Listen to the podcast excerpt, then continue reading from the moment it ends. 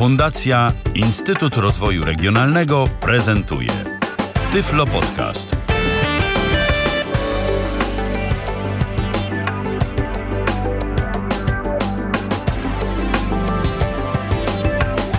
Dzień dobry, Alicja Witek, Babie Lato. Witam Państwa w kolejnej naszej audycji w Tyflo Radiu. Mamy dzień dwudziestego drugiego maja. Serdecznie witam wszystkich, którzy zdecydowali się spędzić z nami ten wieczór. Gościem dzisiejszej mojej audycji będzie masażysta, terapeuta manualny, założyciel listy dyskusyjnej Terapia Manualna Polska, Jarek Węglosz. Witam Cię, Jarku, serdecznie. Dziękuję, że zechciałeś przyjąć zaproszenie do mojego programu.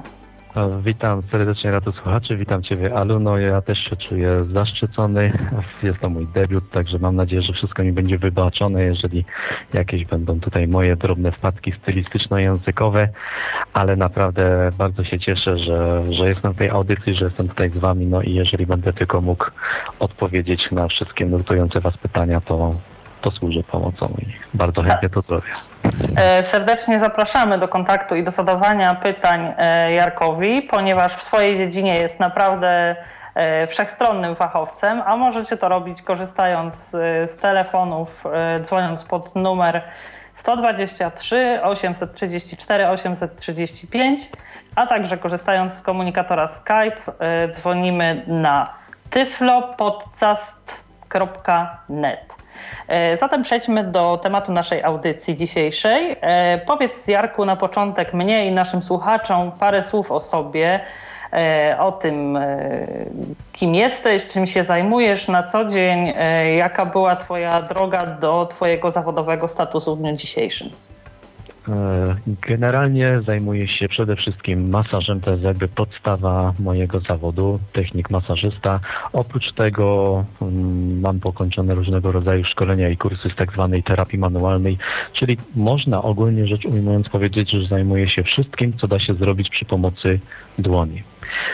Ja jestem po technikum masażu leczniczego, to jest dwuletnie najsłynniejsze, najpopularniejsze krakowskie studium medyczne. Następnie potem już głównie jakieś tam kursy, szkolenia stricte z terapii manualnej, ponieważ ja od początku raczej się ukierunkowałem na leczenie ludzi, bo wiązałem swoją przyszłość raczej z przychodniami, ewentualnie z jakimiś sanatoriami, spa czy jakaś tam relaksacja, to nie jest jakby mój rejon zainteresowań. Na dzień dzisiejszy pracuję w przychodni prywatnej jako masażysta, terapeuta manualny. To jest taka moja w sumie autonomiczna działalność, bo nie, nie współpracuję w zespole ani z fizjoterapeutami, ani z jakimś kinezjoterapią. Po prostu przychodzą do mnie ludzie jako do, do masażysty. No i co się da zrobić przy pomocy bądź to masażu, bądź terapii manualnej, albo pochodnych technik leczniczych, no to, to robię. No i umówmy się, że, że leczę ludzi, tak? Jasne, rozumiem. Przynajmniej. E, jasne. Jesteś założycielem terapii, listy Terapia Manualna Polska. E, mhm. Powiedz mi e, co nieco o tematyce tej listy. E, kto może być jej uczestnikiem? E, jakie zagadnienia są poruszane? I e, może jaki był impuls przede wszystkim do założenia takiej listy? O, to jest dobre słowo, impuls. Właśnie brakowało mi takiej przestrzeni, gdzie mogliby tak na Tyflosie czy innych listach dyskusyjnych niewidomi przy pomocy maili wymieniać się swoimi doświadczeniami z zakresu masażu, konsultować jakieś trudne przypadki. Nie było takiej przestrzeni, ponieważ działała już też na platformie Google lista poświęcona Lodestone. No to stwierdziłem, dlaczego nie masaż, tak? No i w ten sposób założyłem na goglach bardzo prosto działającą listę e, poświęconą właśnie zagadnieniom bądź to fizjoterapii, bądź to e, z masażu. Ja pamiętam, że ja wtedy jeszcze nawet nie umiałem dobrze całej tej listy obsługiwać, że tu koledzy niektórzy mi nawet pomagali i to tam wszystko poustawiać, no ale od powiedzmy niecałych trzech lat lista jest działa, i działa. działa. Działa z powodzeniem, tak. Oczywiście nie ma tam jakiegoś dużego ruchu, jest kilkadziesiąt osób. Głównie tematyka to jest, tak jak właśnie powiedziałem, wymieniamy się informacjami, gdzie jakie kursy warto zrobić, gdzie jakie kursy się pojawiają, czy ktoś był na jakimś kursie, jaki jest poziom szkolenia, jaką książkę warto przeczytać z literatury fachowej. Jeszcze ewentualnie, tak wspominałem, trudne przypadki, które spotkałem w swojej jakiejś tam praktyce zawodowej. To są głównie wszystko zawodowcy, głównie mhm. ludzie, którzy od początku do końca zajmują się bądź to jakąś fizjoterapią, bądź to masażem. Nie ma tam amatorów i nie ma ludzi, przynajmniej ja jeszcze takowych nie wyłapałem, bo też nie wszyscy się udzielają. Dużo tam jest tak zwanych czytających bądź uśpionych subskrybentów. Nie ma właśnie takich ludzi, którzy zadawaliby takie pytania no, podstawowe, tak, to jest na przykład na, na listach z psami przewodnikami czy innymi. Głównie, głównie widzę, że są zawodowcy, głównie że takie merytoryczne tematy. Niemniej jednak, no, jeżeli ktoś by chciał na przykład w przyszłości być masażystą, terapeutą manualnym, może się do nas zapisać i, i, i zadać różne pytania. Myślę, że koledzy na pewno i koleżanki, bo, bo pani jest też troszeczkę wszystko jakieś tam niejasności czy pytania naświetlą związane z tym zawodem, tak? Ja rozumiem. A powiedz mi, Jarku, czy pojawiają się u Was także oferty pracy dla masażystów lub terapeutów manualnych pozyskanych przez subskrybentów listy tak zwaną pocztą pantoflową, że na przykład przychodnia krakowska X poszukuje tam dwóch osób, powiedzmy, na stanowisko fizjoterapeuty czy tam masażysty?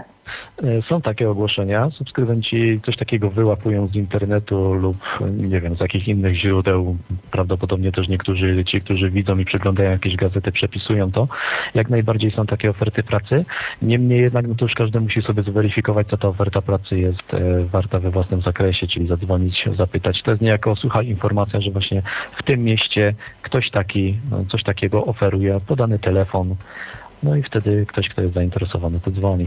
Jest też, są też informacje na zasadzie przekaże pacjenta, czyli na przykład ja mieszkam w takim rejonie sanatoryjnym, gdzie na przykład są ludzie z całej Polski, bo to jest Ustroń, Skoczów, Cieszyn, ten trójkąt Bielsko-Biała, więc często to przychodzą do mnie ludzie, którzy są z innego rejonu Polski i potem chcieliby kontynuować terapię i też mamy takie maile, że taka i taka pani, taki taki pan z Warszawy, tak naprawdę zameldowany w Warszawie, chciałby dalej kontynuować terapię.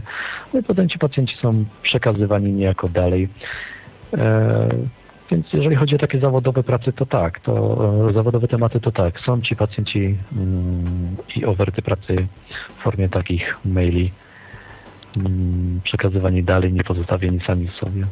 A sami pacjenci, którzy na przykład poszukują, bo wspominałeś, że lista jest do wygooglowania, czy trafiają się takie sytuacje, że na przykład na listę piszą pacjenci, że załóżmy mają od lekarza zalecenia do wykonania takich to a takich zabiegów, czy tam skorzystania z takiej czy innej formy terapii i oni zgłaszają się do Was, żeby na przykład poszukać dobrego specjalisty w określonym rejonie Polski.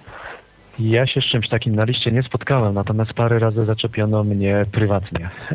Prawdopodobnie z opcji, korzystając z opcji napisz do admina. Ściele listy, tak, do admina, tak. Natomiast na liście bezpośrednio nie. Rozumiem, rozumiem.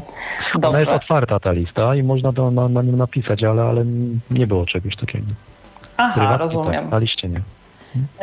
Dobrze, to właściwie myślę, że temat tej listy dyskusyjnej w moim odczuciu z grubsza został wyczerpany. Jeśli, ja myślę, ja myślę tak? ale jeszcze, że warto wspomnieć tak? o czymś takim, że jeżeli ktoś by po prostu chciał do nas dołączyć albo dowiedzieć się więcej o tej liście, mhm. zwyczajnie niech napisze na mój adres e-mail bystrołki małpa gmail kropka com.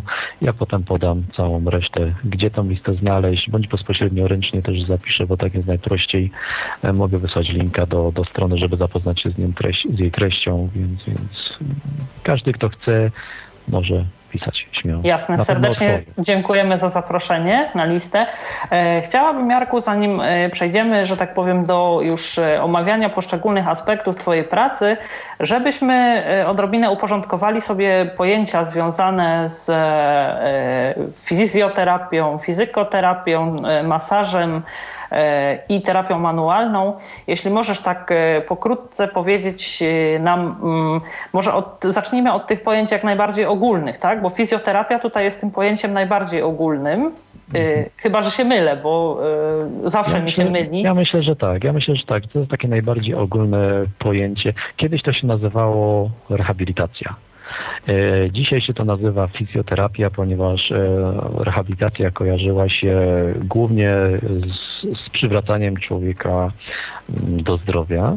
Natomiast teraz fizjoterapia to jest też dbanie o zdrowie poniekąd, pomaganie w dbaniu o zdrowie, w takiej promocji zdrowia, nie tylko rehabilitowaniu. I ta fizjoterapia składa się jakby z trzech takich podstawowych filarów. To jest właśnie fizykoterapia, o której wspominałaś, masaż, ale już też terapia manualna, czyli jak ja to nazywam, wszystko, co da się zrobić rękoma, no i oczywiście kinezyterapia. Kinezyterapia to jest ruch, terapia manualna, masaż, to co robimy dłońmi, no i fizykoterapia to w zasadzie wszystkie te urządzenia, które jesteśmy w stanie podłączyć do prądu i zadziałać przy pomocy praw fizyki na człowieka. To tak troszkę ogólnie i kolokwialnie. Tak, to ogólnie. Posłyszycie mnie, ale zrozumieli, bo nie chcę takiego fachowego słownictwa używać, ale ja się zawsze śmieję, że fizykoterapia to jest to, co podłączamy do prądu i możemy na pacjenta tym zadziałać, a jemu to pomaga. Tak. Jasne. Pomaga, albo y, chciałabym zapytać teraz y, o kwestię tego, jak wygląda, bo często jest taka sytuacja, że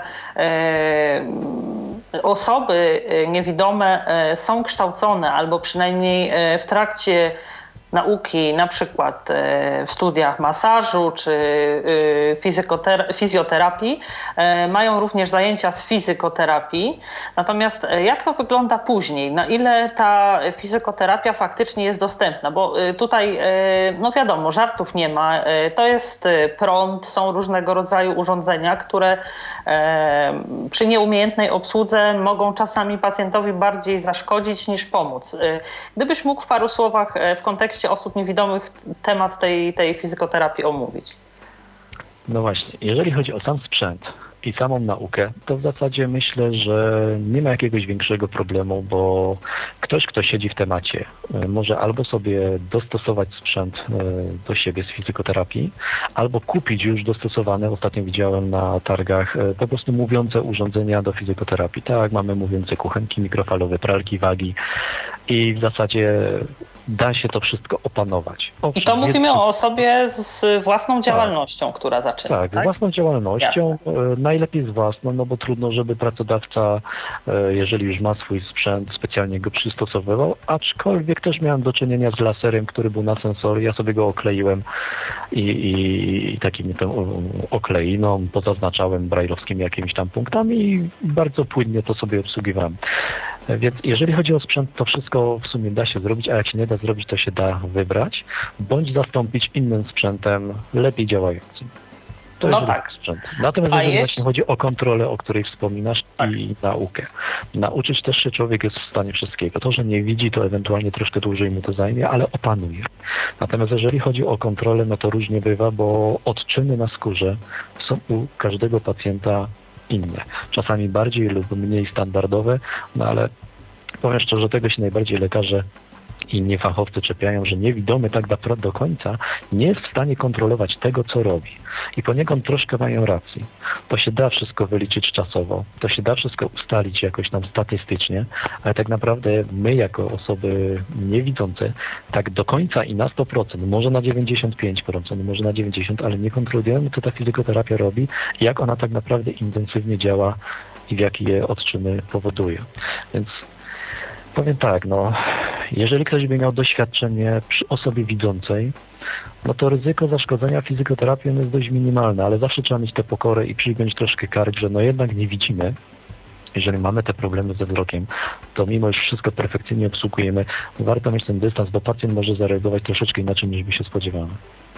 I to jest, i to jest podstawowa rzecz, której się tak naprawdę wszyscy wśród niewidomych, władających fizykoterapią czepiają.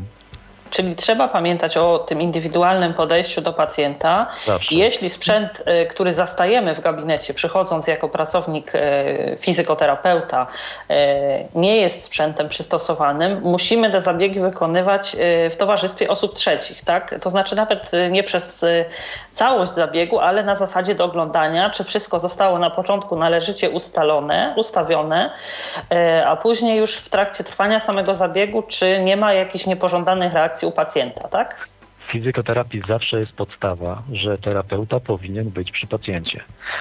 Ja w innych gabinetach wśród osób widzących terapeutów spotykam się często z podstawowym błędem, że oni coś gdzieś załączą i sobie idą do następnego pacjenta i tak naprawdę równocześnie tych pacjentów przyjmują około dziesięciu w różnych tam kabinach. Mnie zawsze uczono i w wszystkich podręcznikach, takich naprawdę mądrych, które czytałem, zawsze pisze wyraźnie i tłustym drukiem, że terapeuta powinien być przynajmniej mniej w zasięgu wzroku, to się tyczy tych widzących, e, względem swojego pacjenta, bądź dosłownie przy nim, a nie biegać gdzieś po sali i czekać, aż ten pacjent zawoła. No ale on może zawołać równie dobrze, jak już będzie pieczony przy pomocy tych aparatur, tak? No tak. To, co powiedziałaś, jak najbardziej. Przystosować, sprawdzić, upewnić się dwa, trzy razy i najlepiej przy tym pacjencie być. To jeżeli osoba niewidoma. Natomiast no, osoba widząca, jeżeli może sobie w zasięgu wzroku mieć trzy czy dwie kabiny, no to ona to kontroluje, tak? My lepiej, żebyśmy byli z tym pacjentem sam na sam. Jeśli już tą psychoterapią władamy, no pod warunkiem, że sobie, tak jak właśnie powiedziałaś, ten zastany sprzęt wcześniej też przystosujemy, ktoś nam ewentualnie e, trochę pomoże go ogarnąć. To Jasne. się da zrobić, to się wszystko da zrobić, tylko po prostu ja zawsze mówię, jak nie widzisz to przy fizykoterapii, miej troszeczkę pokory. To mhm. nawet, nawet nie chodzi o to, że my tym ludziom zaszkodzimy. Chodzi o to, żeby mieć ten dystans do siebie, że w stu procentach tak naprawdę do końca nie kontrolujemy i żeby o tym pamiętać. I czasami lepiej coś dać mniej yy, na aparaturze podkręcić, niż, niż zgrywać kozaka i, i czuć się zbyt pewny. Jasne. To powiedz mi jeszcze, Jarku, krótko w nawiązaniu do tego sprzętu nowego. Zakładamy, że otwieram jakąś własną działalność. Zamierzam również wyposażyć swój gabinet w sprzęt do fizykoterapii. Czy jest możliwość uzyskania dofinansowań i jak to później wygląda, żeby się zorientować co do sprzętu? Trzeba odwiedzać jakieś ekspozycje na targach, czy są jakieś katalogi, które są dostępne, które możemy przeglądać, ewentualnie i wybierać ten sprzęt. Na jakiej zasadzie to się odbywa? Przede wszystkim trzeba mieć e, uprawnienia do wykorzystywania tego sprzętu.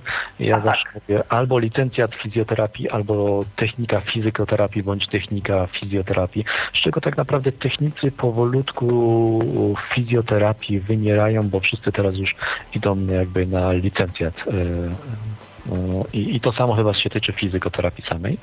Niemniej jednak, jeżeli mamy kwalifikacje i uprawnienia, no to potem tak naprawdę, tak jak właśnie wspominałeś, głównie jakieś targi, można obdzwonić firmy, e, pomailować, czy coś takiego mają e, udźwiękowione. Jeżeli nie mają, to czy to są sensory, czy te sensory, jak e, się dotyka, to jest jakaś taka matowa szyba, czy, czy, czy folia, bo czy, na przykład widziałem sensory, oj owszem, ale pod, nie było szyby, tylko taka jakby miękka folia, którą jak się dotykało, to było czuć dosłownie pod nią przyciski.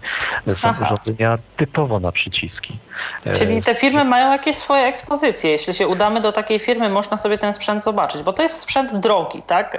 To jest e, bardzo drogi. To nie jest kupno bardzo. grzebienia, więc nie możemy sobie pozwolić na to, że kupimy kota w worku, tak? E... No ja, kiedyś tak ja kiedyś tak liczyłem, bo właśnie interesowałem się takimi dofinansowaniami i takie dofinansowanie można bądź to uzyskać na rozpoczęcie własnej działalności gospodarczej z Unii Europejskiej, bądź to z Pefronu. No nie wiem jak teraz, bo się szczerze już co do Pefronu dokładnie tak nie, nie informowałem. Interesowałem tym, ale były takie możliwości, więc powiedzmy, że na taki dobry start yy, i naprawdę dobry sprzęt, no to jest gdzieś suma czterdzieści tysięcy na fizykoterapię, ale wtedy mamy naprawdę porządny sprzęt, któremu warto zaufać.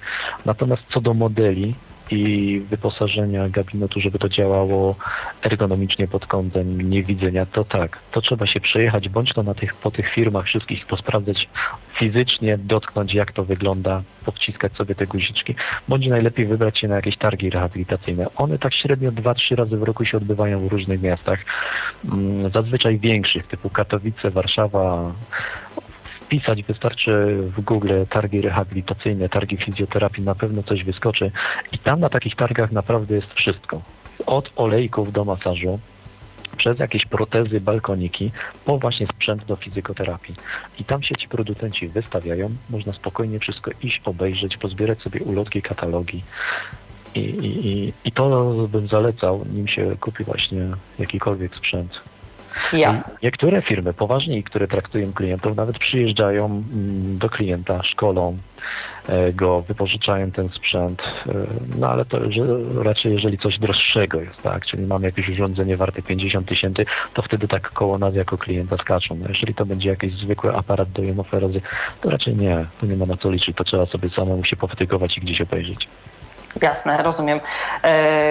W takim razie w temacie fizykoterapii i innych kwestii związanych z masażem i ogólnie fizjoterapią zapraszam, zachęcam do zadawania pytań. Jarkowi dziś w naszej audycji można to robić pod numerem telefonu jeden dwa trzy, osiem trzy cztery, osiem trzy pięć, a także przez komunikator Skype na tyflo podcast kropka net. Za chwilę wracamy i omawiamy dalej temat fizjoterapii i terapii manualnej.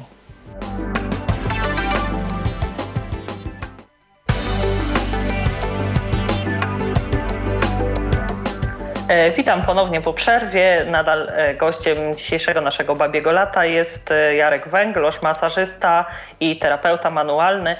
Jarku, wracamy do tematu. Powiedz mi jeszcze w kontekście edukacji. Fizykoterapia, fizjoterapia, masaż, terapia manualna. Gdzie tego wszystkiego możemy się nauczyć? Wspomniałeś już, że fizjoterapeuci i fizykoterapeuci dziś nie są już tak szeroko kształceni w tak zwanych studiach policealnych czy pomaturalnych, kończących się tytułem technika. Bardziej stawiają na edukację uniwersytecką. Gdybyś mógł ten temat rozwinąć, powiedzieć mi właśnie o mi i słuchaczom, oczywiście naszym szanownym, o tym, gdzie kształcimy fizjoterapeutów, gdzie masażystów, a gdzie swoje kwalifikacje mogą zdobywać i poszerzać terapeuci manualni. Jeżeli chodzi o techników, może zacznijmy od tych techników. Ja ostatnio widzę, że dość popularne zaczyna się robić, oprócz szkół policealnych czy pomaturalnych, wprowadzenie zawodu masażysty, bo od niego chciałbym zacząć, do liceów zawodowych. Więc tutaj poniekąd osoby słabowidzące bądź niewidome, ale myślę, że też inne mogą się spokojnie uczyć, ale właśnie do poziomu technika. Z tym, że no z technikami to jest tak, powoli to wszystko inaczej. Kształcenie trwa około dwóch lat. I często ludzie myślą sobie tak, jeżeli ja mam dwa lata się uczyć albo dwa i pół roku, to tak naprawdę wolę zacisnąć zęby i poświęcić jeszcze pół roku albo rok i mieć licencjata. I Jasne. Wybierają właśnie wtedy fizjoterapię, tak, chociaż w pierwszym stopniu kształcenia akademickiego. Fizjoterapii mają wtedy fizykoterapię, kinezyterapię i masaż. Tylko że... Czekaj, czekaj. Kinezyterapię wspomniałeś. Tak krótko, jakbyś mógł w paru słowach powiedzieć, cóż to takiego jest ta kinezyterapia? Leczenie ruchem, czyli po prostu gimnastyka lecznicza. Od biernej po aktywną. I to jest zarówno indywidualna, jak i grupowa, tak? Dokładnie. Dokładnie. To jest jeden z trzech filarów rehabilitacji czy dzisiejszej fizjoterapii, czyli właśnie leczenie i profilaktyka poprzez ruch. Jasne. Przepraszam za tą dygresję. Już tutaj możemy wrócić dalej do tematu kształcenia. I teraz właśnie w fizjoterapii mamy kształcenie właśnie w tych trzech filarach równocześnie. Czyli ludzie uczą się fizykoterapii, kinezyterapii i masażu.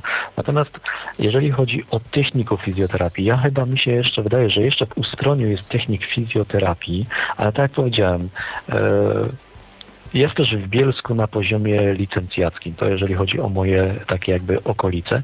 I powiem szczerze, bardziej oblegane jest Bielsko, bo licencjat, niż właśnie te, ten technik fizjoterapii, bo o nim mówimy, w Ustroniu, tak?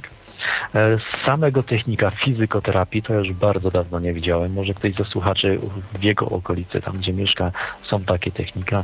Natomiast jeżeli chodzi o technik masażu, no to właśnie słynne policealne jakieś szkoły, chociażby ta najsłynniejsza krakowska, bądź te licea o których ja wspominałem. Chyba we Wrocławiu też jest, tak mi się wydaje. Też tam w Łodzi było, nie pamiętam, czy nie wiem, nie mam pojęcia, czy jeszcze funkcjonuje, no, ale wiem, że kiedyś się było. Pojawiają, czasami, czasami znikają, tak? Jeśli dobrze no, się tak... orientuję, było też studium policealne czy pomaturalne w Lublinie masażu. No. Tylko, że właśnie ja tak historią jakby tej edukacji nie do końca się interesowałem, natomiast tak widzę tendencję teraz, że, że powstają różnego rodzaju właśnie szkoły dające technika masażysty, ale na poziomie właśnie już liceum, a potem ludzie idą raczej na licencjat. Tylko, że z fizjoterapią to jest tak, no jeżeli osoba niewidoma przyjdzie do jakiejś akademii, to niekoniecznie może się tam spotkać z przychylnością, tak? No bo uh-huh. będzie to, to, o czym mówiliśmy w poprzedniej części audycji, no co z tą fizykoterapią, czy pan, pani to opanuje? Bo my Jasne. Tutaj mamy taki sprzęt, a ja do tego sprzętu, przypuśćmy, podejdę i faktycznie ja go nie opanuję. Ale słyszałem o ludziach, którzy są niewidomi, skończyli e, licencjat e, z fizjoterapii, biegle się posługują fizjoterapią i powiem tak, no ludzie to są ludzie, z ludźmi idzie się dogadać. Oni zrobili bardzo, bardzo prosty patent. Mianowicie mieli swój sprzęt dostosowany do siebie we własnym gabinecie i zwyczajnie w świecie zaprosili kadrę mm, nauczycielską do swojego gabinetu, żeby im pokazać, że oni tak naprawdę umieją obsługiwać e, aparaturę do fizykoterapii.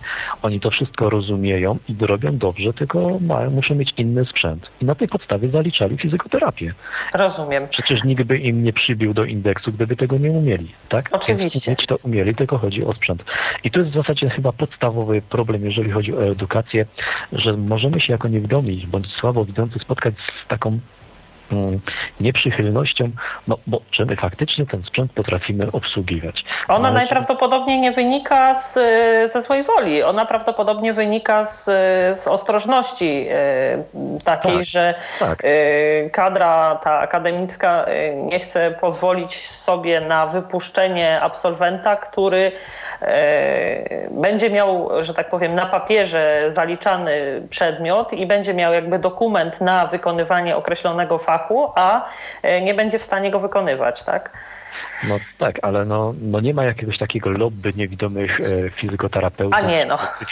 A szkoda, bo wtedy by było można na przykład e, poprosić o stosowny gdzieś wpis, to już by się prawnicy tym musieli zająć, że e, dostajemy na przykład taki dyplom, ale tam jest wyraźnie napisane, że jeżeli jesteśmy magistrami fizjoterapii i przy fizjoterapii mamy jakieś oceny, nie wiem, ja sobie tak, tak po swojemu po laicku wyobrażam, na sprzęcie dostosowanym. Jasne. A wracając do tych tematów związanych z edukacją masażystów, jak myślisz, bo oczywiście do tego zawodu są potrzebne określone predyspozycje, zarówno fizyczne, jak i psychiczne, o czym będziemy jeszcze rozmawiać. Natomiast powiedz mi, jak jest z tymi liceami? Czy osoba idąca do liceum jest już na tyle dojrzała i na tyle świadoma, żeby w taki zdecydowany sposób, z pełną świadomością podjąć decyzję, że yy, chciałaby się kształcić w tym kierunku? Ja jedynie mogę powiedzieć o sobie. Ja idąc do szkoły pomaturalnej nie czułem się ani bardziej dojrzały, ani bardziej czy jakieś tam rozwinięty niż te dwa trzy lata wcześniej, jak chodziłem do liceum. Ja myślę, że taka osoba może spokojnie się masażu nauczyć, może być dobrym fachowcem, natomiast to, czy ona się do tego zawodu nadaje, czy nie, to zweryfikuje potem rynek i samo życie. Jasne. Tak? Bo, bo, bo jeżeli ktoś nie, nie lubi ludzi, nie lubi pracy z ludźmi, e, to co z tego, że on się tego zawodu nauczy? On się i tak będzie, będzie zmuszony po roku czy po dwóch się po prostu przekwalifikować. I tyle. Rozumiem, czyli kwestie fizjoterapii mamy omówione, masażu poprzez licea zawodowe i studia pomaturalne, podyplomowe, pomaturalne, policealne też. A jak wygląda kwestia z terapią manualną? Ona jest gdzieś już w trakcie tej wcześniejszej edukacji, czy tylko opiera się na kursach późniejszych już, w których mogą brać udział wykwalifikowani w medycznych szkołach fachowcy? Nie spotkałem się, żeby na poziomie licealnym było. Spotkałem się, że jest technik terapii manualnych, terapii manualnej w szkole pomaturalnej. Kursy kształcenia zawodowego dla fachowców, czyli ludzi, którzy już mają jakiś konkretny dyplom, jak najbardziej. To są certyfikacje takie zawodowe. Są też otwarte już szkoły, które od podstaw kształcą na przykład w osteopatii. I to są delegatury szkół europejskich, na przykład belgijskiej czy angielskiej w Polsce, ale też mi się wydaje, że tam trzeba mieć jakieś podstawowe pojęcie z rehabilitacji, że nie biorą pierwszego lepszego z ulicy, na przykład masażysty, który skończył sobie, nie, przepraszam, nie masażysty, ucznia, który skończył sobie ogólniak i on by teraz chciał być osteopatą. Raczej wszystkie te szkoły są już bazują na tym y, przynajmniej na podstawowym zawodowy. medycznym wykształceniu, mm-hmm. tak? Dokładnie, ale ciągle dominują kursy. Ciągle dominują kursy y, z certyfikatami, ilość godzin, po prostu trzeba szkolenia przejść, dostaje się certyfikat, bądź to polski, bądź to europejskie, a czasami nawet światowy. I to jest, jeżeli chodzi o terapię manualną. No na zachodzie jest to troszkę inaczej, bo tam są szkoły faktycznie terapii manualnej, bądź to chiropraktyki, y, bądź to osteopatii. I tam naprawdę można już po maturze, czy na przykład mając sobie lat trzydzieści jakieś tam doświadczenie zawodowe, ale w kompletnie innym zawodzie, przyjść i nauczyć się od podstaw zawodu. Tylko że przypuszczam, że wtedy ta edukacja w takich szkołach trwa o wiele dłużej lub jest poszerzona o dodatkowy zakres, ja. tak, anatomię, patologię i tak dalej, i tak dalej. Wtedy tak, bo to są, tak. bo to są normalne studia, to jest normalne kształcenie. Pierwszy mhm. poziom, drugi poziom, czyli magisterskie. Natomiast my ciągle bazujemy tutaj w Polsce, że terapia manualna to jest raczej szkolenie bądź to podyplomowe, bądź to na kursach. Albo, albo może i pięcioletnie, kończące się tytułem na przykład doktora osteopatii, ale raczej tam idą wszystko ludzie po rehabilitacji. Jasne, to wracamy na nasze polskie podwórko. Osoba, która może wziąć udział w takim kursie terapii manualnej, zresztą zanim przystąpimy do tego, to znaczy tak, osoba, która może wziąć udział w kursie terapii manualnej, kim musi być z zawodu? Kto to może być? To są lekarze, to są masażyści, po fizjoterapii ludzie z wykształceniem tym akademickim. Jak to wygląda? I czy te wymagania są zawsze jednakowe, czy organizatorzy różnych kursów różne wymagania stawiają ewentualnym adeptom? No właśnie dokładnie przez długi czas było tak, jak Alu mówiłaś, że co organizator to inny obyczaj. Brali nawet bioenergoterapeutów w niektórych szkołach, natomiast no, od ostatnich pięciu lat dość się to zaostrzyło, bo jest taka konkurencja, a nie inna. Między nimi kursy na coraz lepszym, coraz wyższym poziomie i teraz przede wszystkim na kursach, na szkoleniach, na które ja jeżdżę, widzę e, fizjoterapeutów, e, lekarzy, mm, jeszcze rehabilitantów ze starszej daty i na niektórych masażystów, ale na, na niektórych masażystów, tak, ale już nam powolutku na niektóre szkolenia i kursy, niektóre ośrodki szkoleniowe drzwi zamykają, ponieważ wychodzą z założenia, że my masażyści powinniśmy znać swoje miejsce w szeregu i jeżeli masażysta, to ma masować i, i, i na tym masowaniu skończyć. I to jest troszkę krzywdzące, bo osobiście uważam, że jeżeli ja przez ileś tam lat, iluś pacjentów dziennie traktuję moimi dłońmi mniej lub bardziej terapeutycznie, tak, ale wiem, co robię, jestem tego nauczony, wiem, jak mu mogę pomóc, wiem, co robić, żeby mu nie zaszkodzić, to tak naprawdę pod tymi dłońmi czuję więcej niż często gęsto lekarz, który no, no, przychodzi sobie ad hoc na taki kurs, bo, bo jemu się to spodobało, ale tak naprawdę on ma inną mm, dziedzinę medyczną. On na przykład jest neurologiem, on jest diagnostą, a będzie sobie przy okazji na taki pomysł wpadł, e, ludziom kręgosłupy nastawił. Ja, ja wiem, bo widziałem naprawdę na takich kursach, jak wygląda różnica w dotyku, w diagnozie i we wszystkim między nimi, a na przykład mną. Ja się nie chwalę, bo nie uważam się za wybitnego jakiegoś tam fachowca i tak dalej. Ale po prostu to, przez codzienną praktykę masz to ja czucie rob, w rękach. Dokładnie, tak. dokładnie ja, ja to robię codziennie. Natomiast on, na przykład będąc radiologiem, spojrzy na zdjęcie czy, czy, i widzi więcej niż na przykład jego kolega neurolog, no bo on ma taką, a nie inną e, swoją, swoją jakby specjalizację. Moją specjalizacją jest leczenie poprzez dotyk, tak? I, i, i oni mogą przyjść na kurs, bo są lekarzami. Ja powolutku na taki kurs jeden czy drugi już się nie mogę dostać, bo jestem masażystą. E, oczywiście, znowu ktoś powie, no dobrze, dobrze, ale na Zachodzie czy w Skandynawii tak nie jest. Zgadza się, ale to, że myśmy przez jakiś czas byli zacofani w tym wszystkim, a teraz w zasadzie w Polsce jest jedno wielkie Eldorado, bo można uczyć się tego, tamtego, nie jesteśmy tak wąsko specjalistyczni. Tak naprawdę sprawia, że jesteśmy lepszymi fachowcami i może jako kraj powinniśmy wyskoczyć do przodu i pozwolić właśnie kształcić się masażystom, ale zrobić restrykcję, że tyle i tyle godzin zanim dostaną certyfikat, żeby faktycznie ci masażyści mogli się rozwijać jako terapeuci manura, manualni i, i ludziom pomagać. No to jest, skoro jest zawód osteopata, skoro jest zawód chiropraktyk, oczywiście jeszcze nie u nas, bo u nas to ciągle są jakby niewpisane w Ministerstwie Zdrowia metody lecznicze, no to zróbmy terapeuta manualny. Już są katedry terapii manualnej. A powiedz mi, Jarku, tak? Kształcimy, jeszcze chciałem tylko właśnie powiedzieć, kształcimy ludzi na poziomie właśnie i podyplomowym, i licencjackim. I wtedy masażyści się jak najbardziej by odnaleźli w czymś takim, bo wielu masażystów tak naprawdę e, pracuje z terapią manualną. Jeżeli już się zajmują leczniczym masażem, to m, robią różnego rodzaju właśnie terapię manualną, bądź to na miękkich tkankach, bądź to już się bawią konkretnie w jakieś manipulacje, czyli tak zwane kręgarstwo, potocznie mówiąc, ale nie jest to suchy masaż. I powiem szczerze, że tak, taka robota jest lepsza niż, niż sam masaż, czy sama, samo jakieś tam, nie wiem, praca na stawach.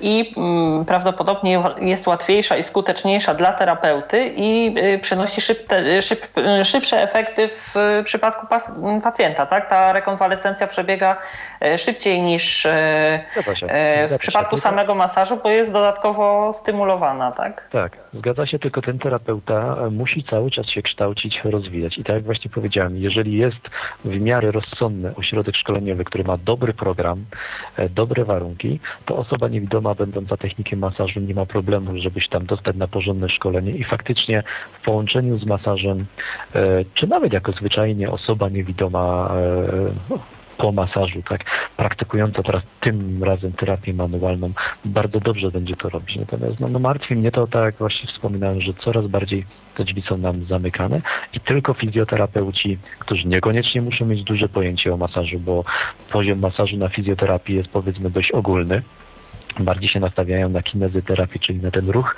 bądź na fizykoterapię, niż na masaż, więc ci fizjoterapeuci po licencjacie no, no wcale nie są lepsi niż na przykład e, fachowcy, którzy wychodzą ze szkoły krakowskiej po dwuletnim studium.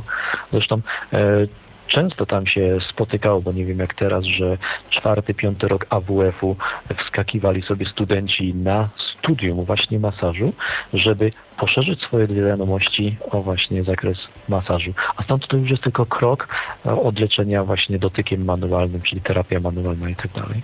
Jeżeli oni do nas przychodzili, to znaczy, że ten poziom jest zdecydowanie bardziej rozszerzony niż na A W F-ie. Jasne. Powiedz mi, Jarku, na ile te kursy są dostępne dla osób niewidomych? W jakim, jak to wygląda?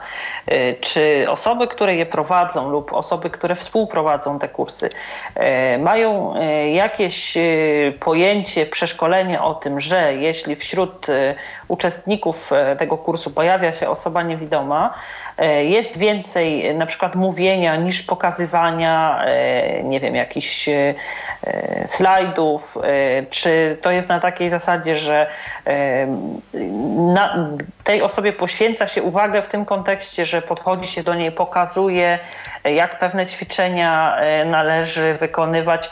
I powiedz mi też z twojego doświadczenia, jak reagują współuczestnicy tego typu kursów.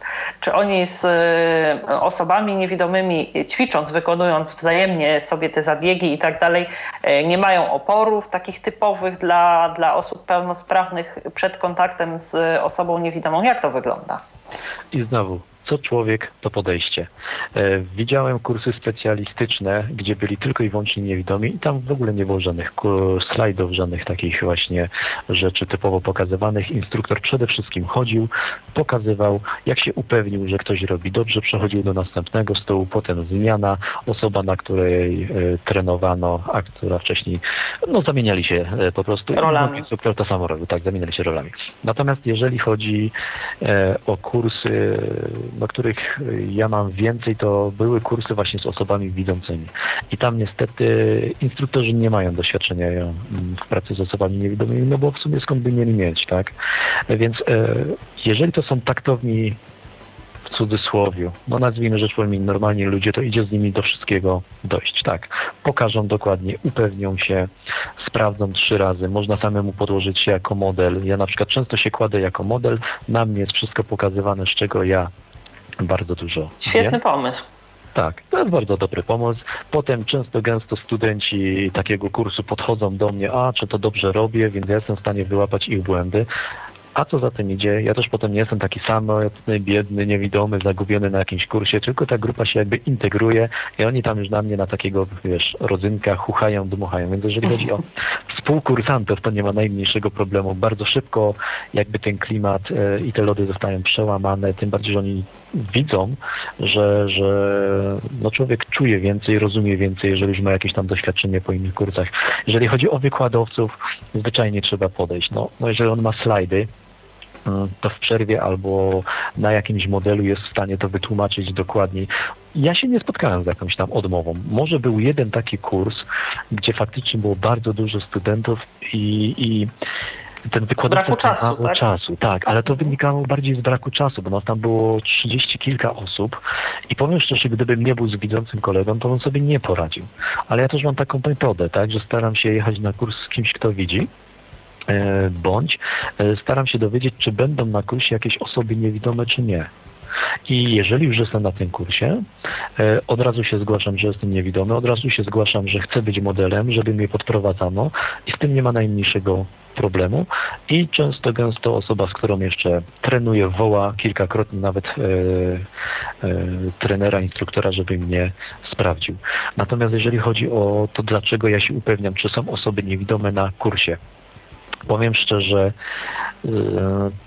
to się kiedyś dowiedziałem z taką panią, która prowadzi jeden ze słynniejszych ośrodków szkoleniowych w Polsce, że najlepiej jest, jak jest jedna osoba albo góra dwie na dziesięć widzących, dwie niewidome na dziesięciu widzących, bo to mhm. potem zbytnio spowalnia grupę. Więc ona mówi, albo wszyscy niewidomi i całkiem inaczej pracujemy i wtedy dokładamy godzin. To jest właśnie mhm. ważne słowo. Dokładamy godzin, żeby tym niewidomym poświęcić tyle czasu, ile trzeba. Albo e, jedziemy w standardzie dla osób widzących, ale ograniczamy liczbę osób niewidomych. Więc e, nie ma się co oburzać, jeżeli nas na dany kurs nie przyjmą, bo powiedzą, że no, my przyjmiemy tylko dwie osoby niewidome, bo po prostu inni uczestnicy na tym cierpią, tak? Też. Jasne. Rozumiem, ale... a tak? Nie, no chodzi mi właśnie, że to tempo musi być też zachowane, bo ci ludzie płacą tyle samo co my, a instruktor no, jest dla nas wszystkich i to też trzeba zrozumieć. Jasne. A powiedz mi, Jarku, jak wybrać dobry kurs? Początkujący e, adept sztuk terapii manualnej e, rozważa oferty różne. E, od jakich kursów powinno się zacząć, żeby jakoś ocenić po pierwsze e, to, na ile w ogóle jesteśmy w stanie tą profesję wykonywać, a po drugie, żeby zdecydować, w jakim kierunku ewentualnie później powinniśmy pójść? Ja bym troszeczkę jeszcze o masaż zahaczył. Powiem tak, w masażu, zrobimy tak, w masażu, jeżeli chcemy masować zawodowo, dobrze by było sobie zrobić jakiś amatorski kurs masażu, żeby w ogóle sprawdzić, jeżeli w ogóle o pojęcia o masażu nie mieliśmy, czy nam to się podoba. I takie kursy trwają nawet, no, takie orient, ekspresy, ja to nazywam, kilkanaście, kilkadziesiąt godzin, ale to jest naprawdę takie podstawa z podstaw i żeby sprawdzić, czy to jest to, co my chcemy robić. Wtedy można ewentualnie zapisać się już do medycznego studium i opanować ten fach porządnie. Jeżeli Jasne. Te- o terapię manualną, to tu już jest ciężej, bo tak jak powiedziałem, są różne ośrodki szkoleniowe, różne poziomy na nich. Yy, ja zrobiłem taki, taki w swoim życiu Inaczej, taki patent miałem w swoim życiu. Ja się zapisałem na kurs, gdzie było wszystko. Wszystko, ale po łebkach. Ogólny taki, tak? Ogólnie, dokładnie. Był to kurs, który trwał bodaj dwa lata, ale instruktor pokazywał wszystkie możliwe techniki, jakie można zrobić przy pomocy dłoni. Były to podstawy z podstaw, czyli na przykład jeżeli było leczenie barku, to on pokazywał trzy czy cztery techniki, czy tam góra pięć i przechodził do następnego i do następnego. Ale dzięki temu ja dowiedziałem się, czym się różnią na przykład mobilizacje od manipulacji, czym się różni e, trakcja od, od jeszcze innych technik, tak? Od neuromobilizacji. I to dopiero pozwoliło mi na ukierunkowanie się w tym, co ja tak naprawdę chcę robić. I każdemu, myślę, jeżeli już chciałby rozpocząć przygodę z terapią manualną, każdemu doradziłbym taki kurs, żeby znaleźć sobie, żeby tam było wszystko, ale żeby to były podstawy. I on wtedy będzie wiedział, z czym tak naprawdę ma do czynienia i co to jest. A dobrze. Wtedy, jak mu się to spodoba, no to będzie szukał bardziej zaawansowanych kursów i już w tej dziedzinie się rozwijał, będzie zahaczało wszystkie. Nie? Jasne. Ale szerzej. To powiedz mi jeszcze taką rzecz. Wybraliśmy sobie kurs, ukończyliśmy, zrobiliśmy następny. I jak ta nasza praca jako terapeuty manualnego wygląda? Chciałabym, żebyś troszeczkę może na swoim przykładzie opowiedział, jak wygląda ta twoja codzienność. Ty to traktujesz bardziej jako opcję wspierającą masaż. Co to w ogóle jest ta terapia manualna? Co wy w ogóle robicie? Zawiązujecie ludzi w supełki? Tam, nie wiem, ćwiczycie z nimi, układacie ich w różnych pozycjach. Chciałabym, żebyś takim szkicem, cienką kreską zarysowanym coś więcej na ten temat tutaj zobrazował mnie i naszym słuchaczom. Ja powiem tak. Moją filozofią pracy z pacjentem jest filozofia azjatycka. Azjatycka filozofia pracy z człowiekiem polega na tym, że najpierw go dokładnie masujemy, wprowadzając w głębokie rozluźnienie jego mięśnie, rozciągamy jego mięśnie. Potem, co się da, to nastawiamy. To jest drugi filar jakby tej pracy z człowiekiem. I to już jest ta terapia, czy jeszcze... Czy... To już jest ta terapia. Tak. To jest to, co my w Europie nazywamy terapią manualną, a co tak naprawdę już wcześniej było terapią manualną, bo masaż też jest terapią manualną, tak? Tylko mhm. tutaj właśnie cała zabawa jest w zróżnicowaniu nazwy tego wszystkiego, no bo jak zawsze, jak, jak wiadomo, chodzi wszystko o pieniądze, tak? Jedni to sobie nazywają terapią manualną, inni medycyną manualną, jeszcze inni chiropraktyką, jeszcze inni osteopatią. Tak naprawdę wszyscy robią wszystko rękoma, tylko mają różne do tego podejścia. Ale oni nic nowego nie wymyślili poza tym, co wymyślili dawno, dawno temu Azjaci. Czyli najpierw masaż, taki lub inny, tak? No bo trudno powiedzieć, że chiropraktyk czy osteopata będzie ludzi masował. Nie, nie będzie masował, ale jakiś tam masaż poprzeczny, punktowy zrobi. Potem właśnie ta terapia manualna poprzez jakieś właśnie, no, kolokwialnie mówiąc, wstawianie tych wszystkich kręgów czy części powierzchni stawów na miejsce. Ale to jest rozciąganie człowieka przez człowieka, tak? E, uciskanie jakichś punktów też, tak, na ciele, też, też. rozciąganie, jakieś rozcieranie tych miejsc, e, układanie w różnych pozycjach i obracanie i tak dalej. E, Technik tego... jest mnóstwo. Technik jest mnóstwo. Cała zabawa w terapii manualnej polega na tym, żeby dobrać odpowiednią technikę do schorzenia pacjenta, żeby ona była jak najmniej szkodliwa, jak najbardziej skuteczna. Mhm, rozumiem.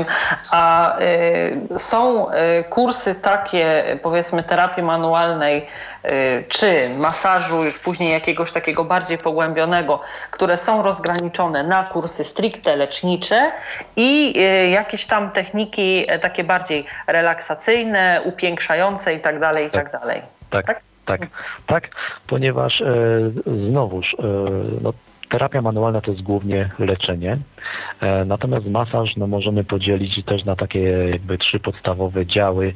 E, masaż leczniczy, masaż profilaktyczno-relaksacyjny, e, no i sportowy, e, no i w zasadzie taki kosmetyczno-regeneracyjny, gdzie jeszcze też zahacza troszeczkę praca z energią, jeśli ktoś w to wierzy, to jeżeli chodzi o masaż. Natomiast sama terapia manualna to raczej się kojarzy ludziom e, z mniej lub bardziej subtelnym kręgarstwem i, i to jest właśnie uruchamianie stawów, uruchamianie człowieka, uruchamianie w taki bądź inny sposób mięśni e, otaczających ten staw, ale to już jest raczej leczenie. Jasne. O ile, o ile masaż jest, to kosmetyka, relaksacja i jakieś spa, to w terapii manualnej nie. To jest głównie diagnoza i leczenie. Ostatecznie sama nazwa na to wskazuje. Do tematu ewentualnych predyspozycji i predyspozycji do pracy i samej pracy masażystów, terapeutów manualnych wrócimy po przerwie. Ja przypomnę jeszcze, że możecie Państwo zadawać naszemu gościowi pytania lub prezentować swój punkt widzenia na kwestię masażu i terapii manualnej pod numerem telefonu do naszego studia sto dwadzieścia trzy osiemset trzydzieści cztery osiemset trzydzieści pięć lub poprzez komunikator Skype na tyflo podcast kropka net. My wracamy za chwilę. Zapraszamy do słuchania w dalszym ciągu naszej audycji. Tyflo, tyflo, tyflo, tyflo, tyflo. To jest Tyflo Podcast.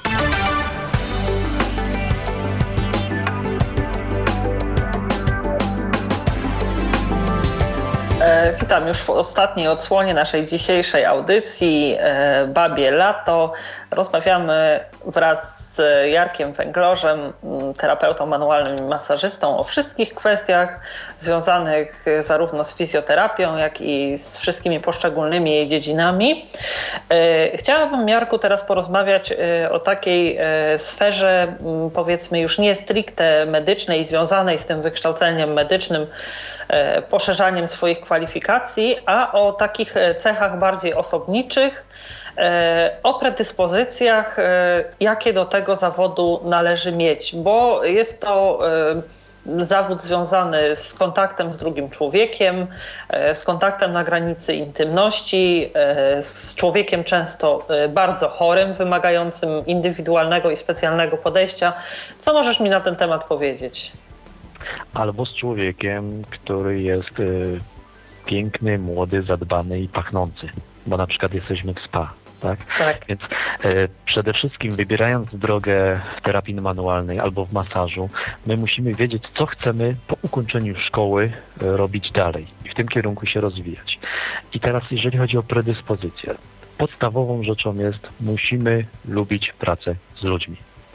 Do tego, to tak kolokwialnie zabrzmi, więc to jest wyświechtany frazes nawet, trzeba mieć powołanie. Ale to jest prawda. Jak pielęgniarka, jak nauczyciel, tak i masażysta musi mieć powołanie do tego zawodu. Jeżeli ktoś nie lubi ludzi, nie lubi bliskości człowieka, bo przecież go trzeba dotykać, tak? Tak. Nie lubi rozmowy, nie jest empatyczny, on w tym zawodzie bardzo szybko się wypali. Jeżeli chodzi o predyspozycje zdrowotne, to jest zawód ciężki. Trzeba mieć kondycję, trzeba mieć zdrowie. Jeżeli mamy problemy z oczami, no musi nas puścić lekarz. Tak? Jeżeli mamy jakieś wady serca, jeżeli mamy jakieś inne rzeczy, nie ma żartów. To jest naprawdę. Czyli tym pierwszym krokiem jest udanie się do lekarza. W nie, naszym wypadku krok jest najpierw zastanowienie się, czy my chcemy naprawdę pracować e, codziennie, kilka godzin dziennie, e, macając ludzi. Dosłownie. No tak. Dotykając ich, czy my się do tego nadajemy, czy jesteśmy w stanie wysłuchiwać tego, co oni mówią, albo, no bo, no bo są różne temperamenty, są różni ludzie, e, różne doświadczenia życiowe i naprawdę czasami nie będziemy nic mówić, tak jak w spa, gdzie sobie robimy swoje, a czasami trafimy do jakiejś przychodni, gdzie pacjent tak naprawdę dobrze się czuje, on chce, żeby go wysłuchać. Jeżeli takich pacjentów będziemy mieli dziesięć dziennie, to może głowa pęknąć, tak? Ale nie możemy brać na własne plecy ich problemów. Musimy wychodząc z gabinetu jakby no to wszystko strzepać i wrócić do swojego życia. Czyli czy my się nadajemy do pracy z ludźmi, to jest jakby podstawowa sprawa. Druga to jest zdrowie i kondycja. I to weryfikuje lekarz, tak? W to momencie, weryfikuje kiedy... lekarz. I to każdemu, myślę, radzę. Zrobić porządne badania serca, czy tam nie ma jakiejś wady ukrytej. Jeżeli mamy problemy z oczami, no to każdy wysiłek, choćby najdrobniejszy, najpierw podnosi ciśnienie w gałce ocznej. Potem jest ciśnienie śródczaszkowe, a potem dopiero cała reszta, tak? Więc jeżeli mamy problemy z jakąś jaskrą i tak dalej, nie jest to zawód dla nas.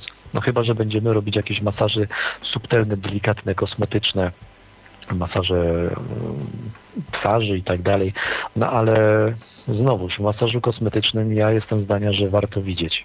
Osoba niewidoma no, zrobi podstawowy masaż kosmetyczny, ale w kosmetyce czasami bardzo dużo zależy od tak zwanej symetrii twarzy, do której dążymy i trzeba ją kontrolować wzrokiem, sam dotyk nie wystarczy. Więc znowu ta predyspozycja do tego, co chcemy robić. Jeżeli mamy jakąś wadę wzroku, możemy się sprawdzić jako masażyści dzieci, niemowląt. możemy się sprawdzić jako masażyści, na przykład w masażu stóp. Natomiast nie polecałbym jakichś ciężkich masaży sportowych, czy na przykład harowych w sanatorium w postaci masażu leczniczego, gdzie mamy, nie wiem, dwudziestu pacjentów dziennie, bo, bo, bo oczy mogą przy takiej jaskrze w zwyczajnym świecie na tym ucierpieć. To samo z sercem. Musimy, musimy wiedzieć, jakie masaże byśmy chcieli robić. No jeżeli jest dziewczyna, która ma metr sześćdziesiąt wzrostu i waży pięćdziesiąt kilo, to nie grzesz się, ona nie pcha do klubu sportowego. Jeżeli jest facet tak oszczędnie zbudowany jak ja, gdzie ja mam prawie metr siedemdziesiąt wzrostu i te sześćdziesiąt cztery przecinek pięć kilo wagi, ja musiałem sobie wypracować specyficzną technikę pracy, ergonomiczną, gdzie przerzucam swój ciężar ciała na dłonie, używam różnych alternatywnych metod, żeby się dostać do różnych tkanek pacjentów, często gęsto większych, szerszych i cięższych ode mnie. Więc predyspozycja, tak jak powiedziałem, chcemy robić to, co robimy, owszem, nie ma sprawy, róbmy to, ale albo wypracujemy sobie odpowiednią technikę, albo się wręcz po prostu nie pchajmy do pewnych jakby działów danego masażu. Z tym, że w szkoleniu na masażystę podstawowym my musimy przejść wszystko. Czyli jeżeli to będzie jakieś studium czy jakiś licencjat, no to prawdopodobnie wylądujemy gdzieś na praktykach, w jakiejś przychodni, bądź będziemy trenować z ludźmi, którzy są więksi, ciężsi. No, no i swoje trzeba niestety na takich szkoleniach zaliczyć. No ale potem już zawodowo, no to, to jest nasza praca przez pięć, dziesięć lat, dwadzieścia, może do emerytury. No to się nie pchajmy do czegoś, co nas zbytnio forsuje. A jeżeli nas Rozumiem. nie forsuje, albo to zmienimy, albo się nauczymy inaczej technicznie pracować. A powiedz mi, jak osoby niewidome w jakich placówkach y, sprawdzają się dobrze, a w jakich gorzej? Wspomniałeś już, że w y, jakichś y, powiedzmy gabinetach kosmetycznych do wykonywania twarzy niekoniecznie, bo jednak wzrokiem y, obszar całej tej twarzy musimy objąć, aby pewne y, asymetrie stwierdzić i ich nie utrwalać poprzez masaż. To znaczy, Natomiast... w kosmetycznym masażu, ale przepraszam, że Cię wchodzę w słowo, jest taka, w zasadzie są dwa działy, albo podstawa, podstawa naprawdę podstawowy masaż kosmetyczny i tutaj to aż takie ważne nie jest. Można mhm. spokojnie taki masaż wykonać, natomiast są takie bardzo precyzyjne prace z tkanką łąką, łączną, jak na przykład masaż metodą Stanleya Rosenberga, gdzie ta precyzja i dążenie do symetrii jest bardzo, bardzo ważne. Owszem, czucie też, ale kontrola wzrokowa to już jednak musi być. Ja powiem szczerze, nie wyobrażam sobie, żeby ten masaż, który trwa na twarzy prawie godzinę, czasami dłużej, jest to kilka zabiegów, mógł ktoś skontrolować bezwzrokowo. Więc jeżeli to będzie przy współpracy z jakąś kosmetyczką, gdzie chodzi o to, żeby wymasować przed lub po nałożeniu jakiejś e, maseczki, zrobić jakiś drenaż, zrobić jakąś tam podstawową kosmetykę, to nie. To, to znowu nie przesadzajmy, osoby niewidome to zrobią, umieją to robić i, i kapitalnie to robią. Czy po jakimś udarze, jeżeli chodzi... O mimikę, tak? Tak, o mimikę, tak, tutaj praca z mięśniami, ale są po prostu precyzyjne zegarmistrzowskie techniki, które niestety tej kontroli wzrokowej wymagają i, i tego nie przeskoczymy i nawet jeśli to jest kosmetyka, to też się w to zwyczajnie nie pchajmy. I yes. osoby widome, one się sprawdzą, tak, one się sprawdzą e, najlepiej, e, uważam, w pracy, gdzie mogą być sam na sam z pacjentem. Potem w tak zwanym przemieszczaniu się, czyli w pracy mobilnej, ale gdzie znają teren, czyli na przykład jakieś sanatorium bądź szpital. Natomiast myślę, że średnio się sprawdzają, jeżeli trzeba dojeżdżać z kozetką do klienta, no bo no tak, no, no, tak, no tu już trzeba mieć prawo jazdy najlepiej i szybko się po tym mieście przemieszczać. A niewidomie nie dość, że w jednej lasce ma, w jednej ręce ma laskę albo psa przewodnika, a w drugiej targa za sobą jakiś stół do masażu, on po jakichś blokach będzie... Mm, chodził, szukał tych, tych klientów, to tutaj mobilność jest jednak e, minusem, więc sama, Czyli sama, praca stacjonarna, e, szpital, stacjonarna, tak, przychodnia, tak, własny gabinet, tak? Jak e. najbardziej sanatorium, tak, jakiś tam basen lub współpraca z jakimś tam spa, z jakimiś tam kosmetyczkami też, ale też z tym spa trzeba uważać, bo jeżeli to jest porządne i rozbudowane spa, to niewidomy masażysta wręcz będzie reklamował te spa swoimi usługami, no bo chodzą takie słuchy, że niewidomi masażyści są najlepsi. Ale jeżeli to będzie małe spa, to tam się wymaga, żeby pracownik robił kilka rzeczy naraz, tylko nie tylko masował, ale nakładał jakieś maseczki, robił jakieś tam oczyszczające zabiegi, często mięso, jakiś manicure i tak dalej. No tu osoba niewidoma sobie już nie poradzi. Więc jeżeli to jest spa porządne, gdzie każdy mm, robi co do niego należy i jest to duży zespół, to to jest fajna praca. I znowuż jest to stacjonarna praca. Ale jeżeli to jest małe spa, mm, to lepiej unikać takiego. A no. Dzieci? Jak w pracy z dziećmi osoby niewidome? Może coś z własnego doświadczenia? Tutaj jak z takim małym pacjentem sprawę rozwiązać? Ja zawsze, jeżeli pracuję z dziećmi, to obok jest rodzic, żeby dziecko czuło się bezpiecznie. Zawsze pracujemy jak najniżej, czyli stół jest bardzo nisko lub leżymy wręcz na podłodze, tak, z takim dzieciaczkiem, czyli rozrzucona jest mata, żeby dzieciak czuł się bezpiecznie. I w zasadzie chodzi o bezpieczeństwo dziecka. Dziecko tak naprawdę mm, bardzo często nie wie, że my nie widzimy. I praca z dzieckiem jest naprawdę przyjemną pracą i spokojnie można przy nim nie widzieć. Trzeba tylko zwyczajnie być cierpliwym, bo najpierw trzeba bardzo często dzieciaka oswoić e, i przyzwyczaić do siebie, bo one są często... Bo to jest jednak dotyk obcej osoby, tak? To jest raczej dotyk obcej osoby. A dwa, że one są już często po przejściach u innych terapeutów, gdzie tamci działali na zasadzie szybko, szybko, następny, następny. No a dziecko to jest dziecko. Dziecko nie lubi, dziecko szybciej wyczuwa stres, jakieś tam napięcia. Dziecko nie lubi, jak się nim szarpie. E, ja naprawdę bardzo często, jeżeli pracuję z dziećmi, to trzy, cztery zabiegi, to my się cukierkami wymieniamy. E, przychodnia kupuje cukierki, dla dzieci są misie u mnie w gabinecie. My się po prostu przez trzy, pierwsze trzy, cztery zabiegi zaprzyjaźniamy. Jak sobie już przy którymś zabiegu dajemy strzałkę na dzień dobry, to wtedy się dopiero masujemy. I najpierw on musi mnie polubić, potem ja go mogę dotknąć, a tak naprawdę krzywdy mu nie robię, no bo no bo wiem, co robię to raz, bo jestem w tym przeszkolony. Dwa, I to są zwykle chyba masaże takie delikatne. Delikatniejsze, dokładnie. Są to delikatniejsze masaże. No w tym przypadku, jeżeli się nie widzi i ma wiedzę, to ta delikatność naprawdę jest. I, i, i te dzieci fajnie reagują na te masaże. Myślę, że nie ma jakichś większych problemów, jeżeli osoba niewidoma miałaby robić masaż małym dziecku, nawet noworodkowi, tak zwany masaż Shantala, czy jakikolwiek inny masaż, który ma przyczynić się do lepszego jego rozwoju. No ktoś powie, no dobrze, ale dziecko często mimiką pokazuje, że mu jest nie tak. No dobrze, no ale, no, ale jak to dziecko naprawdę będzie się czuło źle, to ono zacznie kwilić, wiercić się i ja też rozpoznam pod dłoni, że coś jest nie tak. Ważne jest, żeby nie zasłaniać twarzy dziecka, żeby, robić, żeby nie robić nic na siłę. No i czasami ten masaż, to też trzeba wziąć pod uwagę, będzie trwał pięć minut, czasami piętnaście, czasami dwadzieścia, no bo dzieci potrafią humor zmienić w ciągu pięć minut sześć razy, tak? Tak, dobrze. Ale wzrok, wzrok, wzrok, czyli już wiemy, że wszelkie możliwe dostępne stanowiska w mniejszym lub większym stopniu są dla osób niewidomych do ogarnięcia, że tak powiem. To powiedzmy tak, mówi się, że w każdym jakimś stereotypie, micie jest odrobina prawdy.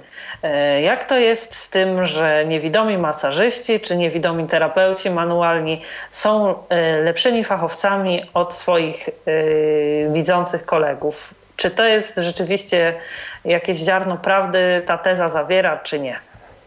To jest stereotyp, na którego pokutowaniu my albo zyskujemy, Albo, albo, albo zyskujemy tak, albo tracimy. E, jesteśmy lepszymi terapeutami od osób widzących pod jednym zasadniczym warunkiem, że jesteśmy na tym samym poziomie wyszkolenia.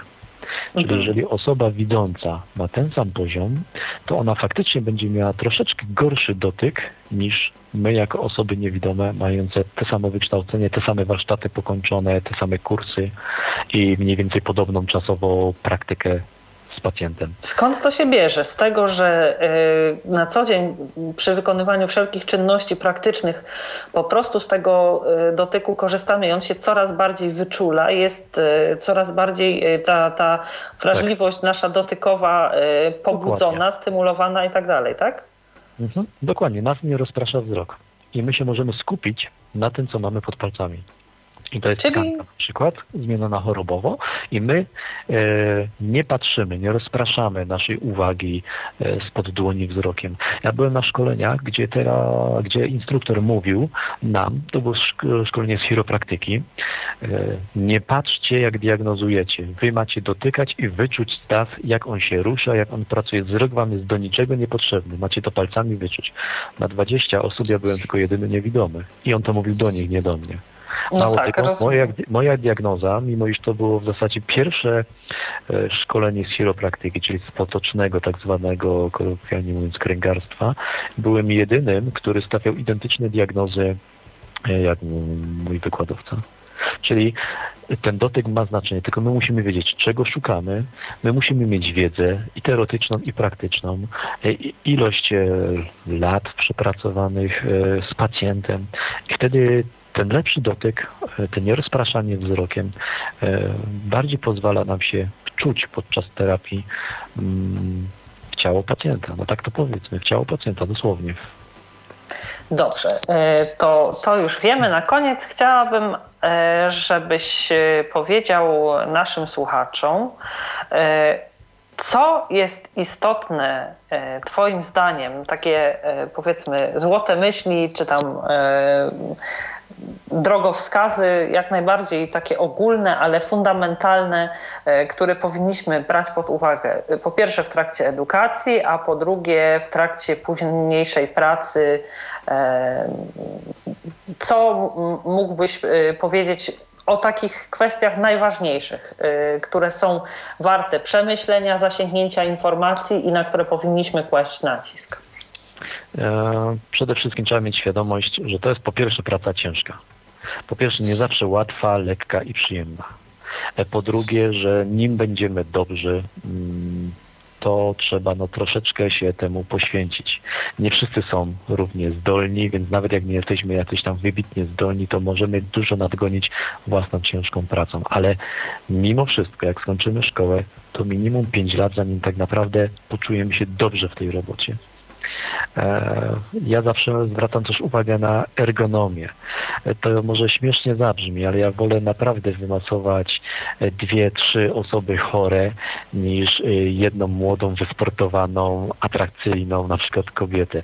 Bo ja już przeliczam troszeczkę inaczej swoje, swoje, swoje jakby podejście do pacjenta.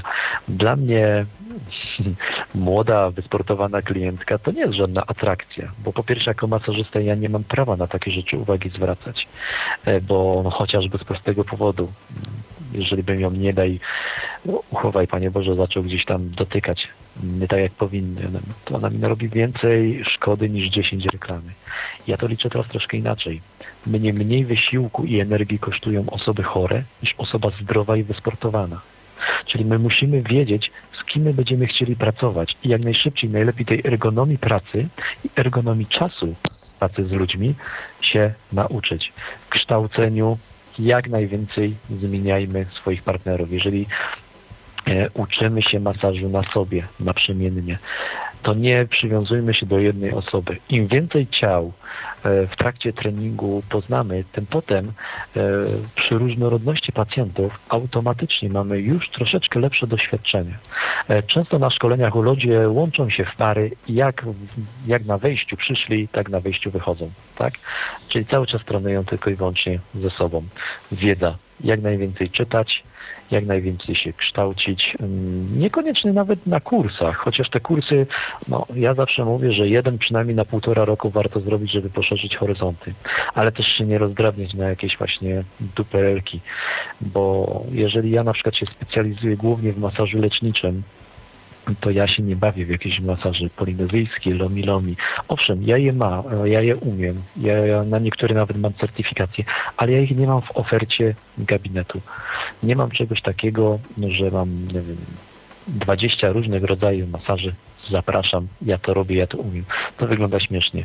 Nikt nie jest dobry w trzydziestu czterdziestu różnych masażach z różnych zakątków świata. Lepiej napisać mniej, a mieć pojęcie dla siebie o więcej, tak, i dla pacjenta. Czyli oferujmy, nie wiem, z dziesięć czy piętnaście, czy tam siedem rodzajów jakiejś terapii, a miejmy papier na, na przykład na dwadzieścia, na trzydzieści, ale się tym nie chwalmy. Jasne. To już tak ostatecznie i finalnie. Powiedz mi, czy bycie osobą niewidomą, masażyście w pracy, chodzi mi już o stricte ten kontakt z pacjentem, bardziej pomaga czy bardziej przeszkadza? Myślę, że pomaga. Myślę, że pomaga, ponieważ yy, ludzi, zauważyłem coś takiego, że ludzie yy, nie wstydzą się jako tak o dotyku, wręcz yy, szukają tego dotyku, tak? Bądź to z samotności, yy, bądź to dla relaksu, bądź to właśnie w formie terapii. Natomiast wstydzą się często rozebrać przed kimś, gdy ten ktoś patrzy. I ja naprawdę mam bardzo dużo pacjentów, którzy mi wprost powiedzieli, a szczególnie kobiety, starsze, młodsze, czasami nawet dużo młodsze ode mnie, do dwadzieścia dwadzieścia trzy lata. Panie Jarku, to, że pan nie widzi, to jest... to jest dobrze, bo ja się nie wstydzę przed panem rozebrać. Ja wtedy oczywiście jestem z natury nieszkodliwie złośliwy, jak ja to mówię. Ja wtedy mówię, no ale ja panią dotykam, tak? Na przykład jest masaż antycelulitowy, więc to są uda, pośladki. Ja panią dotykam po udach, po pośladkach i to pani nie przeszkadza? Nie. Ja wolę, żeby pan dotykał, bo niż patrzył na mnie. Bo gdyby pan patrzył, to ja bym się przed panem nie rozebrała, bo bym się wstydziła. Aha. I ona przyjdzie do, do masażysty, na masaż antycelulitowy, bo on mnie widzi. Jasne. Dlatego, i że nie patrzy. I myślę, że to jest nasz plus. Czyli to, że my nie patrzymy, to jest kolejny wbrew pozorom minus, który my możemy przekuć na, na plus. Podobnie jak z tym dotykiem, tak? Faktycznie on jest lepszy, faktycznie niewidomi masażyści są lepszymi terapeutami, pod warunkiem właśnie tak jak mówię, że mają te warsztaty i horyzonty dość mocno rozszerzone i, i, i mocne podstawy naukowe. A czy jest też tak, że y, osoby, już nawet odchodząc od tej takiej y, sfery, powiedzmy, y, patrzenia, niepatrzenia, wstydu, braku wstydu, y, tego w kontekście tego, jak pacjent wygląda, czy jak sam so, o, sądzi o sobie, że wygląda, y, czy jest czy, też coś takiego, że osoby y, chore, y, widząc w terapeucie również osobę niepełnosprawną, bardziej się otwierają, bo czują się lepiej rozumiane przez takiego terapeutę? Niektóre tak, niektóre nie. Aha, czyli nie ma... To, to jest dosłownie indywidualna, indywidualna sprawa. Na pewno mnie to nie przeszkadza, żeby tej osobie chorej pomóc w podstawowym na przykład ogarnięciu się, tak? Tam często po, po, pomagam osobom, które mają problemy z rozebraniem się, tam rozdziąć buty, ubrać buty i one się ani nie czują wtedy zażenowane, ani nie czują się, nie wiem, lepsze czy gorsze ode mnie. To normalnie daje radę, to pomagamy. Jak nie, nie dam rady, to mam pielęgniarkę i, i już, bo akurat no, pracuję gdzieś, gdzie są pielęgniarki. Natomiast jeżeli chodzi o takie faktyczne otwarcie się, bo ja nie widzę, więc może jestem lepszym człowiekiem, a co za tym idzie, zrozumie mnie ten ktoś, ten terapeuta, bo on też nie widzi, więc niejako przez swoje kalectwo zrozumie też moje nieszczęście. Nie, to jest tak indywidualna sprawa, że, że szybciej, szybciej bym powiedział, że masaż jako intymny zabieg, bo bądź co, bądź sam na sam, jednak się trzeba do niego rozebrać i to jest taka podświadoma podświadome dopuszczenie do siebie terapeuty na bardzo, bardzo bliską odległość, tak? To szybciej wyzwala, że ludzie się otwierają niż samo to, że spotykają kogoś niewidomego, tak? Bądź z jakąś tam niepełnosprawnością, kto jeszcze ten zawód mógłby wykonywać. No to myślę o fizykoterapeucie, nie? No bo fizykoterapeuta od biedy jakby nie miał ręki, a jedną zdrową, to też by chyba dał radę. No tak. W takim razie bardzo dziękuję Ci, że zechciałeś przyjąć zaproszenie do Babiego Lata. Zdecydowałam się na tą audycję, ponieważ uważam, że jest to istotny temat, gdyż bardzo wiele osób niewidomych rozważa związanie swojej życiowej kariery zawodowej z masażem czy z terapią manualną.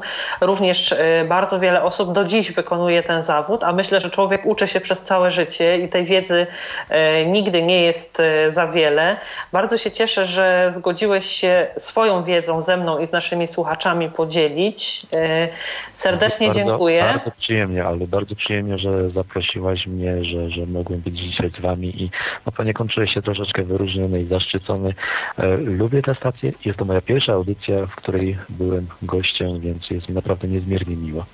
Nam też jest... się przyda. To, co powiedziałem, to tym bardziej mnie to cieszy.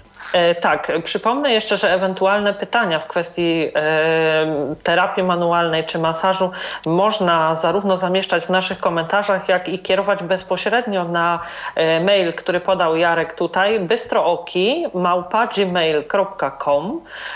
Ja już dziękuję Państwu za uwagę dzisiejszego wieczoru. Zapraszam na następną audycję Babiego Lata. Życzę miłego wieczoru, majowego, wiosennego i spotkam się z Państwem za dwa tygodnie w czwartek. Wtedy będziemy rozmawiać w naszej audycji o rodzicielstwie osób niewidomych i niedowidzących. Dziękuję bardzo. Do widzenia. Do usłyszenia. Był to Tyflo Podcast. Pierwszy polski podcast dla niewidomych i słabowidzących. Program współfinansowany ze środków Państwowego Funduszu Rehabilitacji Osób Niepełnosprawnych.